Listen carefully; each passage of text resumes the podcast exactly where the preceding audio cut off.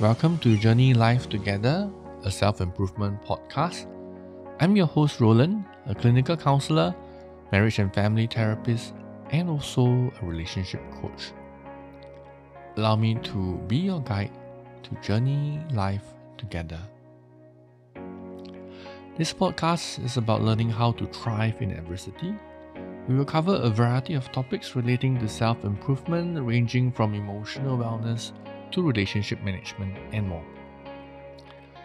If you value self growth, this podcast is for you. This is a space we hope you'll find inspiration and encouragement, along with practical tips and handles that will help you accelerate your growth journey through the different seasons in life. If you're ready, let's count down together on five, four, three, two, and one. Let's take a deep breath in from the nose and exhale from the mouth. Let's begin this journey.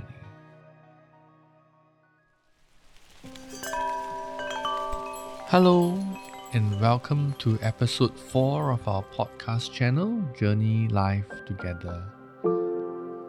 Today I'm going to share about the gift of space. No, I'm not talking about outer space. I know the word space can sound very abstract, so here's an analogy to help you understand the space I'm referring to. Picture an empty glass jar the empty space you're looking at is the kind of space I'm referring to. And as you put your favorite cookies one by one into the jar, space becomes less. In life, there are many different kind of jars.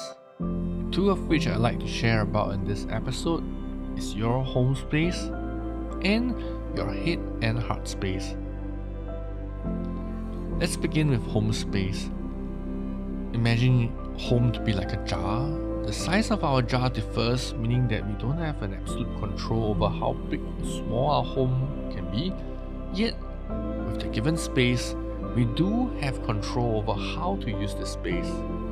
So today, let's learn how to harness the gift of space.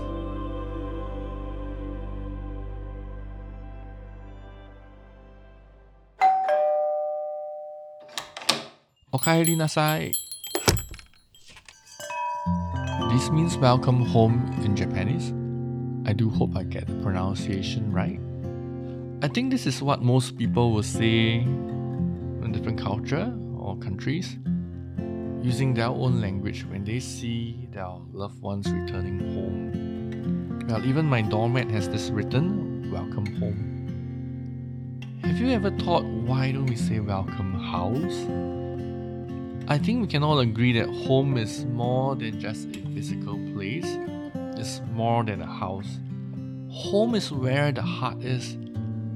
Incidentally, I realized that the title of this song sang by Elvis Presley is also titled Home is Where the Heart Is. And the lyric says, Everything we hold dear is in our home. Home is not merely a shelter. For some, it's a sanctuary for us to unwind after a long day. For others, it is also a place we create beautiful memories. Home is a safe haven we can run to in troubled times. Either or, I do hope home will always remain to be your special place and a space where you can grow. Just like a plant in a pot how well the plant grows on the outside is inevitably dependent on the growth that takes place inside the pot. No wonder some people say home is where our roots grow. If your home is like this jar, what do you see in the space? Do you see clutter? Some of us grew up in homes that are clean and clutter free. Perhaps your parents or caregiver have a strong sense of commitment towards home care and home cleanliness. Yet, as you live on your own, do you find you get overwhelmed easily as clutter accumulates? Some people find it difficult to live with mess, any mess at all? And is that someone you? For some who have grown up in an environment where clutter is the norm, perhaps clutter and mess does not seem to bother you or your family anyway. This may be because one or both of your parents are working, or there's a lack of set routines or habit home cleaning. In any case, you may be used to this mess. Yet, as you travel on a holiday staying in a hotel room, it just feels different and better when everything is clean and clutter free. Yet, as you return home, you wish your space can be like the hotel room, clutter free, but this seems to be an unreachable reality. Is that someone you? How do we declutter the clutter in our home space?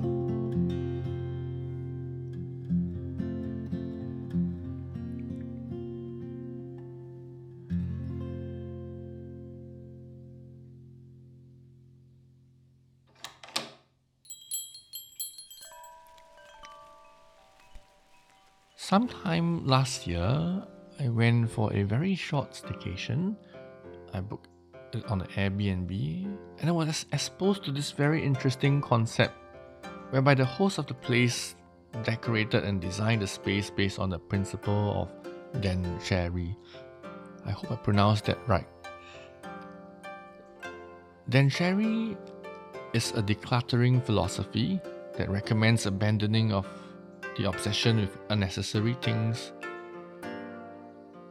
And it involves these three kanji characters, Duan Sheli in Chinese, Dan Sheri in Japanese, I think.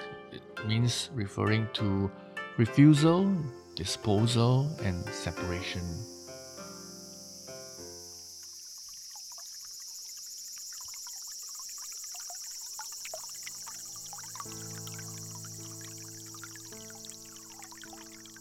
You see, when the process of decluttering takes place, that purging out things that we don't need, the room and the mind are calm, clear, and comfortable.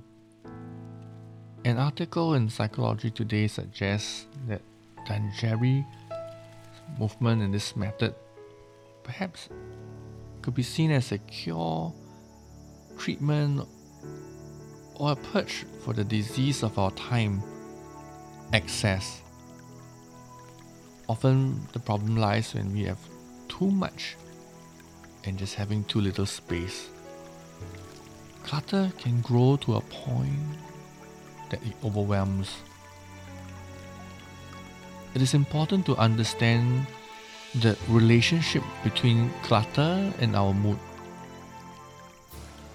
Neuroscientists at Princeton University found that physical clutter in your surrounding competes for your attention, resulting in decreased performance and increased stress.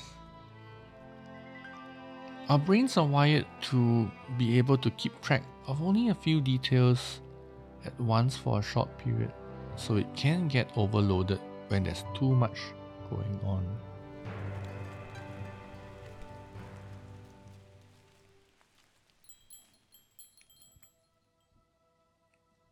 Do you find that sometimes there's just really the lack of space? Not only home space, but also within your head space and even heart space.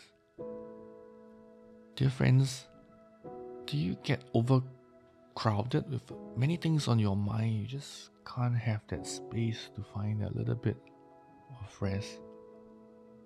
A rest that brings a calm to your heart.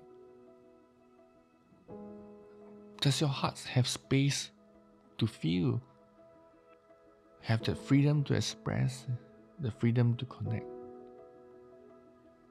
Or does your heart feel constricted and confined with very little space? Sometimes it is hard to control what is happening around us in our life, and we do have a limited control over the many things that we wish we could. For some of you,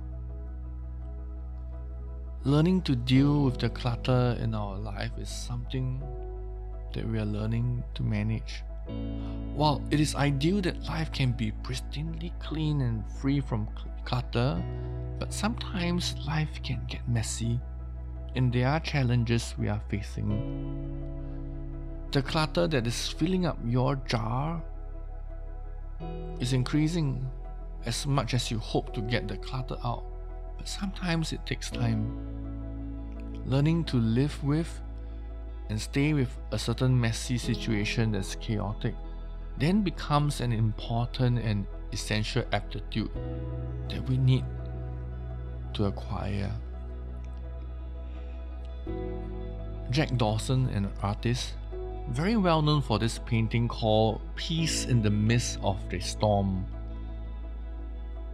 They say a picture can paint a thousand words. I hope I can use a few words to paint this picture to you. So the picture looks like this. The backdrop you see dark clouds, a storm brewing from a distance. And in the foreground, you see this crashing waterfall. And if you look a little harder and see beneath the water curtains of the waterfall, there is a tiny dove nested within the crevice resting peacefully in spite of the surrounding thunderstorms, feeling safe from the elements. We can't control what is happening outside of us, but perhaps we can gain some control over what's happening inside of us. The life lessons we can learn from this tiny dove is to learn to be still amidst the storms of life. The word still in Hebrew, raphe, means to cease striving or to let go. You see, this is a very similar concept from what we learned earlier from the Japanese philosophy of decluttering, Duanzheli, Duanzheli in Chinese. It evokes the similar meaning, which is a lesson of learning to let go. What are the things in your life that needs to be decluttered? What are the things in your head space or even your heart space you find that you need to empty out and let go?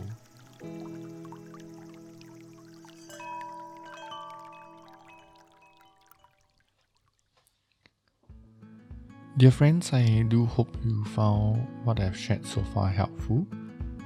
The process of letting go may not be all easy, but it is a process. The Danshari method is not telling us to remove everything in our home. It's to think about what we want to remove and why, and to know and be able to distinguish what is unnecessary I do hope you find some parallels learning between the home space and also the heart and head space. It's in the process of emptying out our space and letting go where we create new space. And I hope that we can grow in the awareness on this gift of space to constantly find new spaces in our life after we have learned to declutter and let go. And I do hope you find spaces to heal, space to explore, space to find courage to take risks, the space to love and be loved. To end off this episode with a few quick practical handles relating to home space. How do you declutter your home better? And using this to inspire you of how you can do the same for your head and heart space. I have three R's for you. The first R is to learn to do a daily reset. I usually do this in the start of a day in the morning. You can do it at the end of the day. Just to put things back to where it is.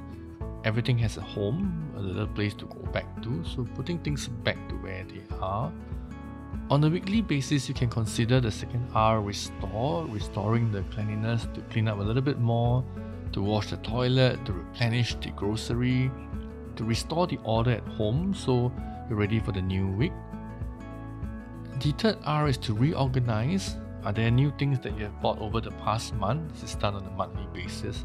Are there things you want to sell away, donate to a thrift store, or simply throw them away? Now, one more bonus R to restyle. You can consider doing this on an annual basis. Once a year, you can change your living space by introducing a new coat of paint, perhaps um, introducing an art piece, a painting, or an inspiring little coat framed up and put somewhere in the corner of your room to be that focal point. Well, I hope with this very four quick tips on reset, restore, reorganize, and restyle helps you to start the good year ahead of you. I do hope you enjoyed this episode, and I do hope you leave us some comments and let us know what you found useful.